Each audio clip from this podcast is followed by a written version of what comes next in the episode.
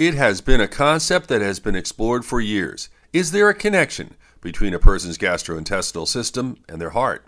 Research has uncovered a strange relationship between the bacteria that inhabit our intestinal tract and everything from blood pressure to cholesterol levels.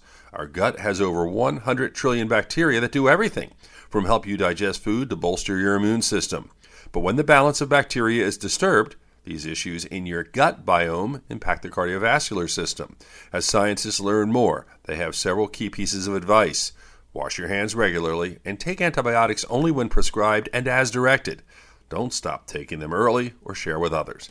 With your health, I'm Dr. Brian McDonough on 1010 Wins.